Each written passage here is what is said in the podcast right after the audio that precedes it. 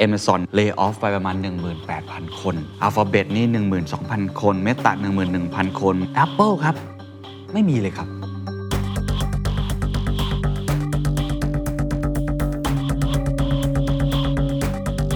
อะไรทำให้ Apple ไม่มีการ lay off ครั้งใหญ่ เหมือนบริษัทเทคโนโลยีอื่น ๆ และยังครองอันดับหนึ่งของโลกอยู่ We are calling it iPhone.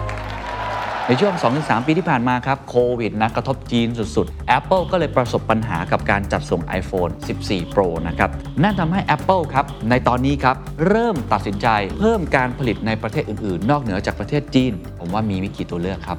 อินเดียคำถามก็คือ why อินเดียครับทำไมต้องเป็นอินเดีย This is the Standard Podcast. The Secret Sauce. Executive Espresso.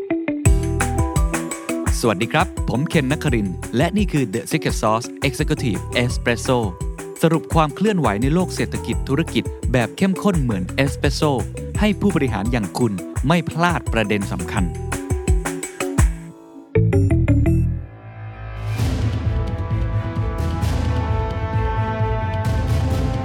อะไรทำให้ Apple ไม่มีการ lay off ครั้งใหญ่ เหมือนบริษัทเทคโนโลยีอื่น ๆ อะไรทำให้ Apple ยังคงเป็นบริษัทที่มีนวัตกรรม และยังครองอันดับหนึ่งของโลกอยู่ น่าสนใจนะครับ ทุกท่านคงได้ยินข่าวอยู่แล้วในปี 2022-2023 ที่ผ่านมา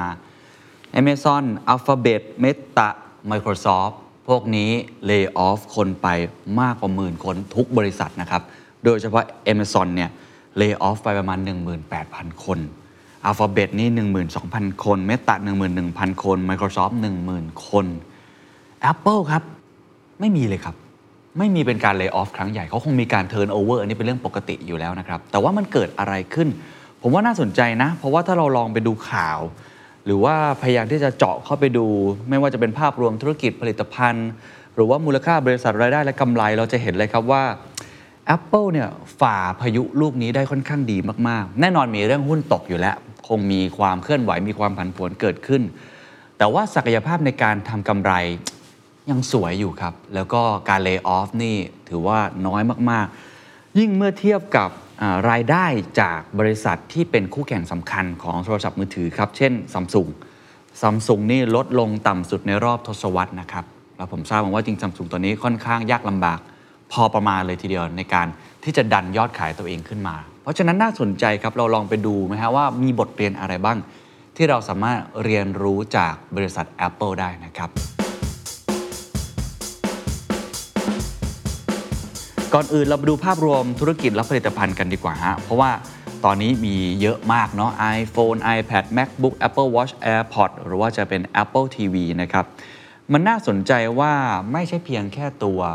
ธุรกิจที่เป็นฮาร์ดแวร์ หรือว่าอุปกรณ์เท่านั้น หลายคนทราบดีอยู่แล้วนะว่าทิมคุกเนี่ยพยายามที่จะกระจายความเสี่ยงไปทำธุรกิจที่เกี่ยวข้องกับซอฟต์แวร์ หรือว่าระบบปฏิบัติการต่างๆ ไม่ว่าจะเป็น iOS นะครับ iPad OS Mac OS รวมทั้งเขาสร้างระบบนิเวศของเขาเองด้วยเนาะไม่ว่าจะเป็น App Store Apple Music Apple Pay iCloud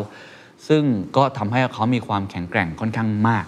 เราลองไปดูมูลค่าบริษัทรายได้และกำไรกันสักเล็กน้อยเนาะ แอปเปิลปัจจุบันก็ถือว่าเป็นบริษัทที่มี Market Cap มากที่สุดเป็นอันดับหนึ่งของโลก แน่นอนอาจจะมีความเปลี่ยนแปลงบ้างนิดหน่อยในตามระยะเวลานะบางทีซาอุดีอารามโกก็อาจจะขึ้นมาบ้างอันนี้แล้วแต่ช่วง แต่ว่าส่วนใหญ่เนี่ยแอปเปิลเนี่ยครองอันดับที่ 1 ของโลกมาอย่างยาวนานนะครับ แล้วก็จากที่ผมเช็คตัวเลขล่าสุดเนี่ยมีมูลค่าอยู่ราวๆ ประมาณ 2.3 ล้านล้านดอลลาร์ ก็คือเกิน 2 ทริลเลียนไปแล้ว แล้วถ้าเกิดเรามาดูส่วนของกำไรและรายได้ตั้งแต่ปี 2010 จนถึงปลายปี 2022 เนี่ยเติบโตอย่างต่อเนื่อง เราดูตัวเลขนี้ก่อนแล้วกันนะครับ ก็คือ gross profit คือกำไรขั้นต้นเนาะยังไม่หักค่าใช้จ่ายอะไรต่างๆ นานาแบบนี้นะฮะ อยู่ที่ประมาณ 170พันล้านดอลลาร์ หรือว่า 170,000 ล้านดอลลาร์ รายได้อยู่ที่ 394,000 ล้านดอลลาร์ นั่นหมายความว่า cost ครับเราจะเห็นเลยครับว่าต้นทุนต่อการขายสินค้าของ Apple อยู่ที่ประมาณ 223,000 ล้านดอลลาร์เท่านั้นเอง หรือว่า gross margin ตัวเลขเนี่ยสวยสุดๆนะครับ 43.31%ก็ถือว่าค่อนข้างสูงนะครับ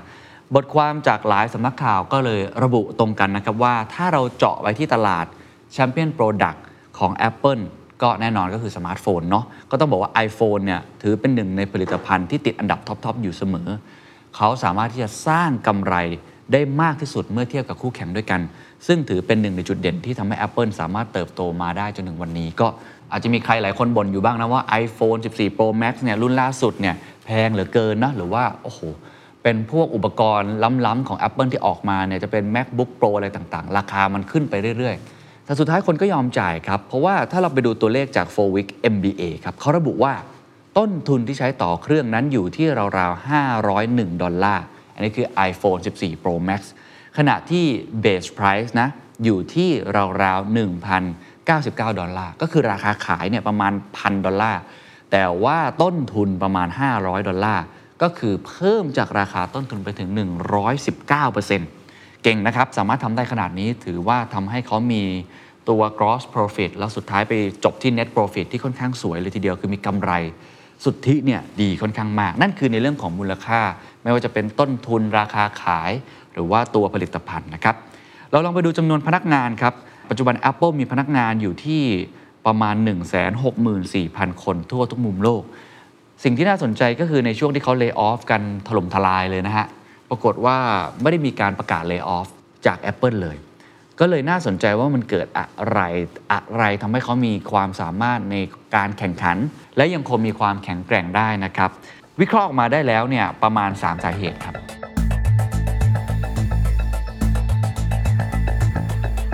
ข้อ 1เขาเจ็บแล้วจำครับเขาเคยเจ็บมาก่อนครับทุกท่าน ในปีที่ผ่านมาครับเมตาของมาร์คซักเบิร์ก layoff ไป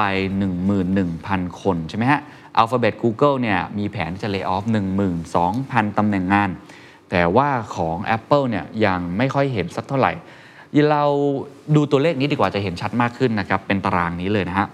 ช่วงที่มีวิกฤตโควิดเนาะแล้วก็ทำให้คนเนี่ยกระโดดเข้าสู่โลกออนไลน์มากยิ่งขึ้นนะครับ มีการ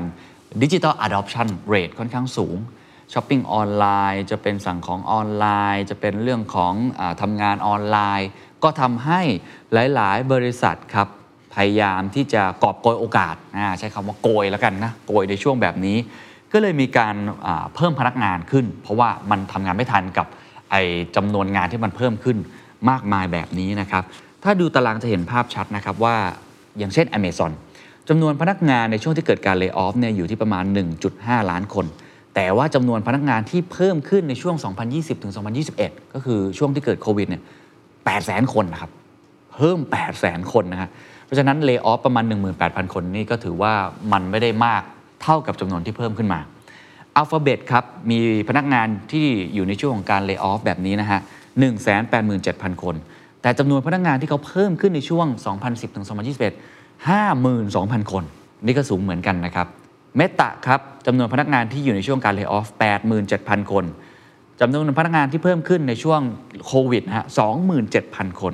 Microsoft ครับจำนวนพนักงานในช่วงเลิกออฟนะครับ221,000 คนจำนวนพนักงานที่เพิ่มขึ้นครับในช่วงโควิด 58,000 คน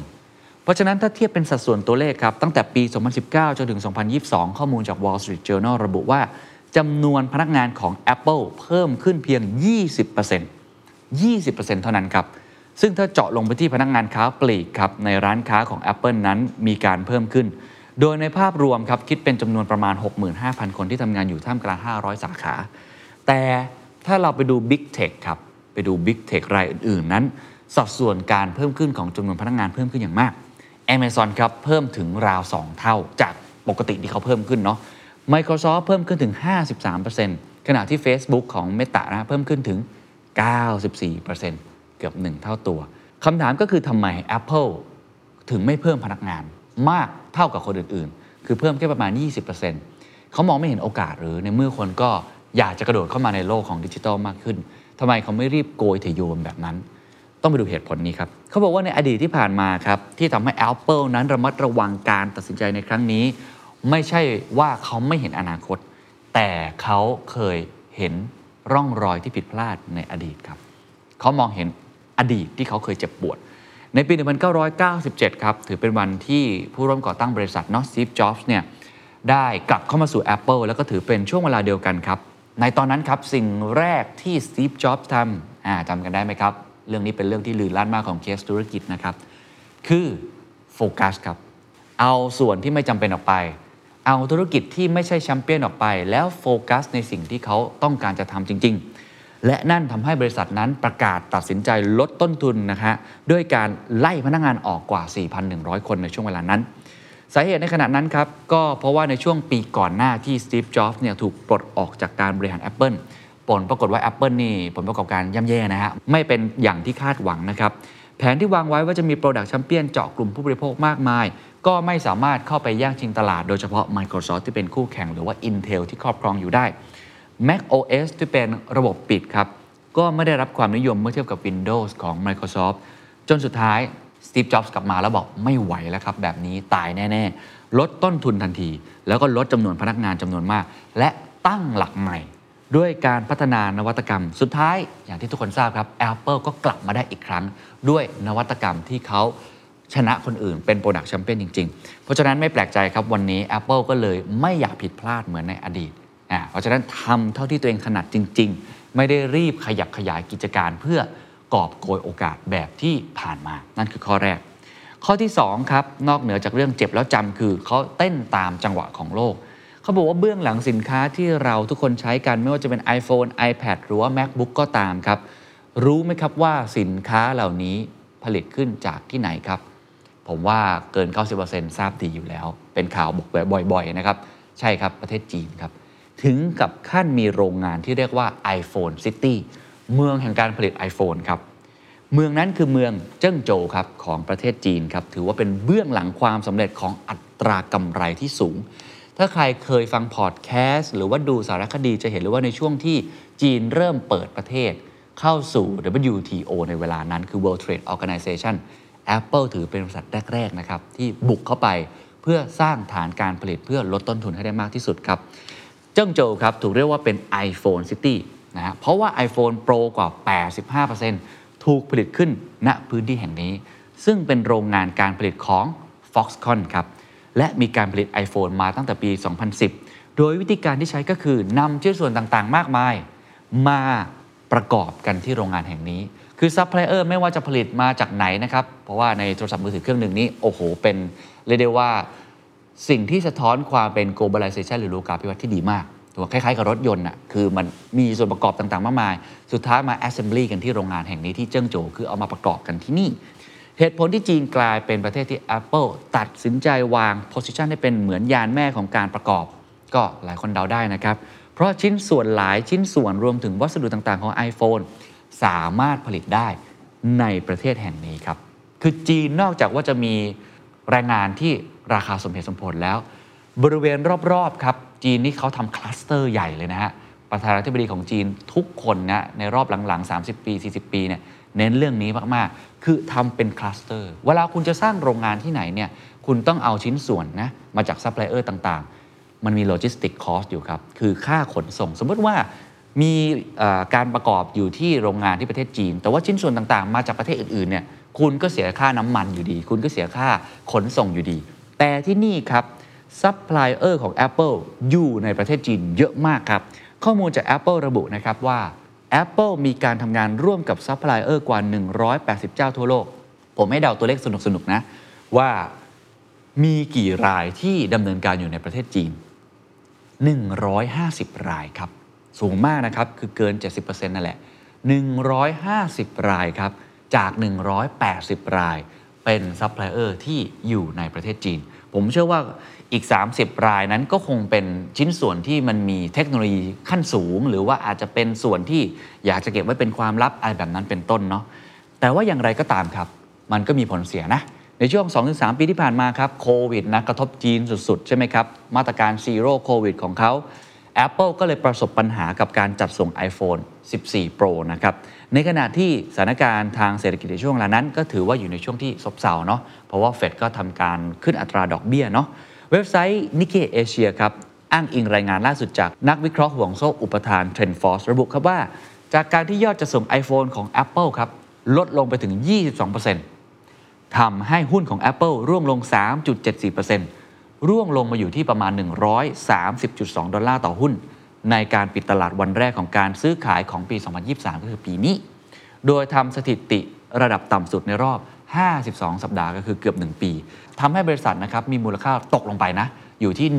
1.99 ล้านล้านดอลลาร์ในช่วงที่ปิดตลาด แต่ก็อย่างที่ผมเล่าไปแล้วก็คือตอนนี้ขึ้นมาแล้วอ่าแต่ว่าตอนนั้นเนี่ยเกิดปัญหาเรื่องของ supply chain จริง ๆ นั่นทำให้ Apple ครับในตอนนี้ครับ เริ่มตัดสินใจมีกระบวนท่าใหม่แล้วมีกลยุทธ์ใหม่แล้วออกกระบวนท่าที่จะช่วยลดความเสี่ยงมากขึ้น โดยเพิ่มการผลิตในประเทศอื่น ๆ นอกเหนือจากประเทศจีน ซึ่งแผนล่าสุดก็คือการขยายฐานการประกอบ iPhone 14 Pro ครับคำถามครับคำถามครับทุกท่าน ถ้าไม่ย้ายไปจีน จะย้ายไปที่ไหนครับ ผมว่ามีไม่กี่ตัวเลือกครับ โอเค ไทยอยากจะเป็นนะฮะแต่ตอนนี้ต้องยอมรับอินเดียหรือว่า ม้แต่เวียดนามเองก็ตามที เราได้ยินข่าวนี้ค่อนข้างเยอะเนาะ 18 มกราคมที่ผ่านมาครับมีข้อมูลระบุนะครับว่าซัพพลายเออร์จีนได้รับการอนุมัติจากอินเดียครับ จากใครครับจากนาเรนดราโมดีเลยนะครับนายกรัฐมนตรีอินเดีย เขาได้ให้ความสำคัญอย่างมากต่อการขยายภาคการผลิตของอินเดียทำให้เงินอุดหนุนและการสนับสนุนจากรัฐบาลสำหรับโครงการขยายธุรกิจของบริษัทต่างๆ ซึ่ง Apple ครับมีบทบาทสำคัญต่อความพยายามดังกล่าว มีพันธมิตรอย่าง Hon Hai Precision Industry ผู้ผลิต iPhone รุ่นล่าสุดครับให้แก่ประเทศอินเดีย Reuters มีการรายงานนะครับว่า Apple ต้องการให้อินเดียมีสัดส่วนการผลิตมากถึง 25%จากปกติตอนนี้อยู่ที่ประมาณ 5-7%โอ้เพิ่มขึ้นหลายเท่าตัวนะครับ เรื่องนี้ถูกพูดออกมาจากปากรัฐมนตรีของอินเดีย ท่ามกลางทิศทางการย้ายฐานการผลิตออกจากจีนของบริษัทเทคโนโลยียักษ์ใหญ่ ก็ทุกคนเห็นแล้วว่า การพึ่งจีนอย่างเดียว มันทำให้เกิดความเสี่ยงเนาะ supply chain มันช็อก เราไม่รู้ว่านโยบายของจีนจะเป็นยังไงกลับไปกลับมาเปลี่ยนทิศได้ค่อนข้างเร็ว อันนี้เป็นเทรนด์อยู่แล้วนะครับ บริษัทญี่ปุ่นวันก่อนผมได้มีโอกาสพูดคุยนะครับกับเรียกว่าเป็นหน่วยงานภาครัฐของญี่ปุ่นระดับสูงเลยแล้วกันเขาก็พูดถึงเรื่องนี้เหมือนกันว่าญี่ปุ่นก็เริ่มพิจารณาการย้ายฐานการผลิตออกจากจีนเช่นเดียวกันเพราะมันมีความไม่แน่นอนเกิดขึ้น คุณปิยุทธโกยาวครับ รัฐมนตรีกระทรวงการค้าและอุตสาหกรรมของอินเดียกล่าวนะครับว่า Apple ถือว่าเป็นอีกหนึ่งเรื่องราวความสำเร็จ พวกเขาหรือว่า Apple ผลิตในอินเดียประมาณ 5-7%อยู่แล้ว ถ้าผมจะไม่ผิด พวกเขาตั้งเป้าหมายว่าจะเพิ่มเป็น 25%ของการผลิต โดยจะมีการเปิดตัวโมเดลล่าสุดที่ผลิตในอินเดียคำถามก็คือ why อินเดียครับทำไมต้องเป็นอินเดีย ก็อย่างที่กล่าวไปแล้วเนาะว่า 180 แห่ง 150 แห่งจาก 180 แห่งนั้น อยู่ในจีน มี 11 รายอยู่ในอินเดีย อินเดียแต้มต่อสุดๆก็คือมีประชากรไม่ได้ต่างจากจีนมาก ปี 2022 ครับ นอกจากจีนที่มีประชากร 1,426 ล้านคนแล้ว อินเดียครับ 1,417 ล้านคน และข่าวล่าสุดครับ มีการคาดการณ์ออกมาแล้วนะครับ จาก United Nations สหประชาชาติเป็นข่าวใหญ่เหมือนกันนะฮะ คาดว่า ปีนี้ครับปีนี้ครับจำนวนประชากรของอินเดียจะเพิ่มขึ้นราว 11 ล้านคน เป็น 1,430 ล้านคน คิดเป็น 17%ประชากรของโลก และน่าจะเป็นครั้งประวัติศาสตร์เหมือนกันนะครับ ที่ประชากรของอินเดียจะมีมากกว่าจีนครับในหนังสือสังคมศึกษาที่เรียนกันต้องเปลี่ยนตำราแล้วนะครับ เพราะว่ามันมีการเปลี่ยนแปลงเกิดขึ้นนะครับ รัฐบาลอินเดียมองเป็นโอกาสของประเทศมากครับเขากล่าวเลยนะฮะว่า โครงสร้างประชากรของอินเดีย พร้อมกับพลวัตของสังคมและเทคโนโลยีที่พัฒนามากขึ้น จะช่วยเปิดโอกาสให้กับประเทศจากคนหนุ่มสาวที่เพิ่มขึ้น อันนี้เป็นเรื่องปกติเนาะเวลาใครอยากจะไปลงทุนที่ไหนเขาดูเรื่องแรงงานคนหนุ่มสาวอ่าอย่างเช่น ประเทศไทยก็เข้าสู่สังคมผู้สูงอายุเนาะก็ทำให้แรงดึงดูดในการลงทุนมีน้อยลง เพราะว่าพอมาตั้งฐานการผลิตในประเทศไทย 1. แรงงานที่เป็นคนหนุ่มสาวก็ลดลง ค่าแรงก็อาจจะแพงขึ้น 2. คนหนุ่มสาวเขาต้องการอะไรครับ ในฐานะผู้บริโภค ซื้อและก็ซื้อและก็ซื้อนะยังเป็นกลุ่มอายุที่ต้องการได้รถ ต้องการได้บ้าน ต้องการความมั่นคงต่างๆ มากมาย spending power จะสูงมากขึ้นเรื่อยๆ ซึ่งอันนี้อินโดนีเซียก็เลยเป็นอีกหนึ่งจุดหมายที่ใครหลายคนก็สนใจ เช่นเดียวกับเวียดนามด้วยนะครับ ดังนั้นจากการเพิ่มขึ้นของจำนวนประชากร และการที่ Apple มีซัพพลายเออร์ที่ทำงานร่วมกันด้วยอยู่แล้ว ก็ทำให้อินเดียเป็นหนึ่งในตัวเลือกที่น่าสนใจสำหรับ Apple ในการกระจายความเสี่ยงของซัพพลายเชนเพื่อรักษาความสามารถในการควบคุมต้นทุนเอาไว้ได้นะครับอะ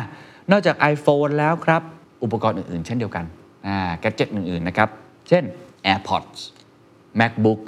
Apple Watch ก็มีการย้ายฐานการผลิตไปยังประเทศอะไรครับ เราได้ยินบ่อย ๆ ครับ เวียดนามครับอ่า AirPods นี่ถือว่าเวียดนามนี่เป็นฐานการผลิตเลยเนาะ อย่างไรก็ตามครับ ต้องบอกว่ามีประเด็นให้จับตากันต่อ เพราะว่าอย่าลืมที่ผ่านมาครับ การที่ Foxconn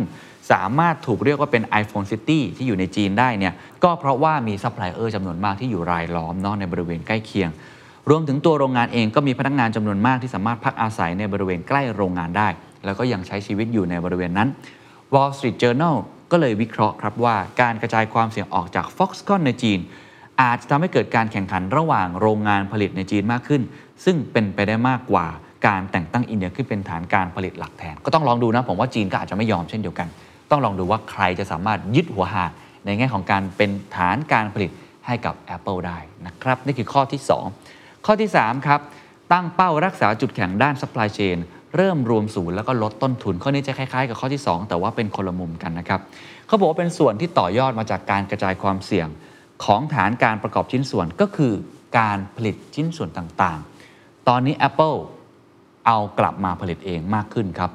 ในอดีตต้องบอกอย่างนี้ครับว่าในอดีตนะครับชิปจาก Broadcom แล้วก็ Qualcomm เนี่ยมีรายงานจากบูมเบิร์กว่า Apple นั้นวางแผนที่จะแทนที่ชิป Broadcom บนอุปกรณ์ต่างๆ ของตน ด้วยการใช้ชิปที่ออกแบบเอง หรือที่เรียกว่า in-house design โดยบริษัทกำลังทำงานอย่างหนักเพื่อลดการพึ่งพาบริษัทอื่นให้มากที่สุด อย่างเช่นการหันไปใช้ CPU Series M ที่ผลิตเองบน Mac ตั้งแต่ปี 2020สเตซี่รัสกอนครับนักวิเคราะห์จากบริษัทบริการทางการเงินครับ AB Bernstein นะครับคาดว่าการตัดสินใจดังกล่าวอาจจะกระทบรายรับของ Broadcom กว่า 1 ถึง 1.5 พันล้านดอลลาร์ คือดึงกลับมาผลิตเองมากขึ้น นอกเหนือจากนั้นยังมีอีกหลายชิ้นส่วนนะครับเขาบอกว่าข้อมูลจาก Bloomberg อ้างถึงแหล่งข่าวจาก Apple มีแผนที่จะเริ่มใช้สิ่งที่เรียกว่าหน้าจอโทรศัพท์ครับ Micro LED มือถือที่บริษัทผลิตขึ้นเองภายในปี 2024 เพื่อให้บริษัทนั้นสามารถลดการพึ่งพาคู่ค้าที่มี Samsung และ LG อยู่ด้วย Apple ครับตั้งเป้าที่จะเริ่มการเปลี่ยนหน้าจอของ Apple Watch ที่เป็นการอัปเกรดหน้าจอ OLED ที่เป็นมาตรฐานนะครับให้เป็น Micro LED และมีแผนที่จะนำหน้าจอรุ่นใหม่นี้ไปใช้บนอุปกรณ์อื่น เช่น iPhone เป็นต้น โปรเจกต์นี้ครับถูกขับเคลื่อนนะครับภายในแผนกพัฒนาเทคโนโลยี ซึ่งบริษัทมีความพยายามอย่างยิ่งนะครับในการเริ่มทดสอบหน้าจอ Micro LED ในการอัปเดตของ Apple Watch Ultra ในปี 2024 ก็ถ้าเกิดเทียบนะฮะ Apple Watch ในรุ่นปัจจุบันนะครับข้อมูลระบุนะครับว่าหน้าจอตัวนี้เนี่ยก็จะมีสีสันที่สดใสขึ้น สามารถมองได้จากมุมขอบจอมากขึ้น ตัวหน้าจอก็จะปรากฏสีในลักษณะราวกับว่าถูกทาสีบนกระจกหน้าจอ อย่างไรก็ตามครับ ทั้งหมดนี้ต้องรอการสรุปอย่างเป็นทางการอีกครั้ง เพราะที่พูดมาทั้งหมดยังอยู่ในระหว่างการดำเนินการ นี่คือสิ่งที่เขาพยายามจะปรับตัวก็คือ ดึงเรื่องของการผลิตชิ้นส่วนต่างๆ กลับมาที่ตัวเองมากขึ้น เพื่อที่จะสามารถที่จะควบคุมต้นทุนการผลิต หรือว่าจะลดการพึ่งพาจากคู่ค้าต่างๆนะครับนั่นคือเหตุผล 3 เหตุผลครับ ที่ทำให้ Apple ยังคงแข็งแกร่ง แล้วก็ไม่ได้มีการ layoff ใด ๆ นะครับ ผมสรุปอีกครั้ง ข้อแรกเขาเจ็บแล้วก็จำ ข้อ2ครับเขาเริ่มกระจายความเสี่ยงมากยิ่งขึ้น หาซัพพลายเชนใหม่ๆนะฮะแล้วข้อที่3ครับพยายามลดต้นทุนนะครับด้วยการดึงบางชิ้นส่วนกลับมาให้เป็น in-house design นะครับคำถามต่อมาครับอยากจะชวนไปมองอนาคตเล็กน้อยแล้วกันนะครับว่าแล้วอนาคตของ Apple จะเป็นอย่างไร อะไรคือความท้าทายหรือว่าอะไรคือโอกาส ต้องบอกว่าตอนนี้เนี่ย Apple มีโจทย์หลักๆนะฮะก็คือจะพยายามลดการพึ่งพาอ่าสินค้าที่เป็น Product Champion อย่าง iPhone ไม่ได้บอกว่าจะต้องลดรายได้ของ iPhone ลงเนาะแต่สัดส่วนของ iPhone เนี่ยมันค่อนข้างสูง ต้องหา New S Curve ใหม่นะครับ ลองไปดูโครงสร้างรายได้ของ Apple ครับ จะเห็นว่าข้อมูลในปี 2022 ยอดการขายทั้งหมดนะฮะอยู่ที่ 394,328 ล้านดอลลาร์ มาจาก iPhone ถึง 25,489 ล้านดอลลาร์ เรียกได้ว่า 50%ของยอดขายทั้งหมดเลย มาจาก iPhone นั่นหมายความว่าถ้าเกิดว่ามันเกิดคู่แข่งแซงขึ้นมาได้ หรือว่าเกิดปัญหาต่างๆ จากยอดขายของ iPhone มากขึ้นเท่าไหร่ มันก็อาจจะเกิดผลกระทบกับความมั่นคงทางด้านรายได้ของ Apple มากขึ้นเท่านั้น โจทย์ของ Apple ก็คือกระจายความเสี่ยงทางรายได้ ไปยังผลิตภัณฑ์อื่นมากขึ้น อย่างที่เราเห็นกันก็คือไปที่ซอฟต์แวร์มากขึ้น อันนั้นเห็นอยู่แล้วนะครับ แต่ว่าในส่วนของตัวฮาร์ดแวร์จริงๆ เขาก็มีการกระจายความเสี่ยงไปสู่มิติอื่นๆ เช่น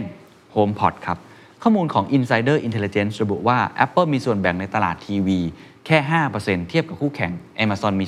30% Roku มี 28%ล่าสุดครับ เว็บไซต์ของ Apple เมื่อวันที่ 18 มกราคมนะฮะ มีการเปิดเผยถึง HomePod Speaker รวมถึงทีวี set-top box เพื่อแข่งขันกับคู่แข่งอย่าง Amazon และ Google ในตลาดสมาร์ทโฮมคือ Apple อยากจะลงเล่นตลาดนี้มากนะฮะ การบุกตลาดสมาร์ทโฮมของ Apple ก็จะนำด้วยสินค้าจำพวกแท็บเล็ตครับ ซึ่ง สามารถที่จะควบคุมสิ่งต่างๆ ภายในบ้านก็เป็น Internet of Things เนาะอุณหภูมิแสงไฟวิดีโอการสื่อสารผ่าน FaceTime ซึ่งไอ้เจ้าแท็บเล็ตที่ว่านี้ครับจะสามารถยึดไว้กับผนังบ้าน หรือว่าพื้นที่อื่นๆ ด้วยที่ยึดแบบแม่เหล็กนะครับทำหน้าที่เหมือนเป็นโฮมแกจ e t มากกว่าที่จะเป็นแค่ iPad ทั่วๆไป ซึ่งอุปกรณ์นี้กำลังพัฒนาอยู่มาพร้อมกับเจ้าสิริโฉมใหม่ ก็คือปัญญาประดิษฐ์โฉมใหม่นะครับเขาก็คงคาดหวังว่าบ้านอัจฉริยะหลังจากนี้ก็จะใช้อุปกรณ์ของเขาแบบนี้นะครับ ยังมีอะไรอีกครับ นอกเหนือจาก HomePod แล้ว Apple ยังคงแน่วแน่ในการพัฒนาสินค้าอื่นๆ ที่เราเห็นว่าเขาค่อนข้างที่จะพยายามอย่างยิ่งเนาะแล้วในระยะหลังๆ ก็มีนวัตกรรมที่ค่อนข้างพัฒนาอย่างต่อเนื่อง ก็คือตัว MacBook Pro ครับ ซึ่งเขาค่อนข้างมั่นใจว่าจะช่วยให้ Apple นั้นสร้างความแข็งแกร่งให้กับตนเองได้ อีกมุมหนึ่งนอกจากตัวที่เป็นฮาร์ดแวร์แล้วแน่นอนก็คือ service ครับรายได้จาก service ครับปัจจุบันนี้อยู่ที่ประมาณ 78,100 ล้านดอลลาร์นะครับ เพิ่มขึ้นถึง 14%เมื่อเทียบกับรายปีทำให้ทาง Forbes มีการคาดการณ์ว่าการเพิ่มขึ้นของรายได้จาก service นี้ หรือว่าบริการนี้จะทำให้ Apple นั้นมามุ่งเน้นการบริการมากยิ่งขึ้นครับยังมีนวัตกรรมอื่น ๆ ที่น่าจับตาอีกนะครับ ก็นอกจาก Apple Watch ที่เขาเปิดตัวใน 2015 เนาะดังนั้นอาจจะมีอุปกรณ์อื่น ๆ ที่เพิ่มมากขึ้น เช่น เช่น Mixed Reality Headset อ่าอันนี้อาจจะเป็นไปได้เนาะไม่ว่าจะเป็นเอา Virtual Reality มาผสมกับ Augmented Reality ไว้ด้วยกัน เพื่อให้คนที่ใช้งานเนี่ยนะครับสามารถสัมผัสประสบการณ์บนโลกดิจิตอลเนี่ยแบบเต็มรูปแบบเลยขณะที่เราจะเล่นเกม หรือว่าจะดูหนังหรือว่าอาจจะประชุมแบบนี้เป็นต้น นี่ก็คือทั้งหมดนะครับ ว่าทำไม Apple ถึงไม่ค่อยมีการเลิกออฟกันเกิดขึ้น รวมทั้งแผนในอนาคตของ Apple ด้วย ผมคิดว่าน่าจะเป็นสิ่งที่เราพอที่จะเรียนรู้ได้ในหลาย ๆ ประเด็นนะครับ แล้วก็น่าจะจับตาต่อไปว่าอนาคต Apple จะเดินหน้าหรือว่ามีอะไร ให้เราตื่นเต้นอีกในสมรภูมิแห่งนี้นะครับ สวัสดีครับ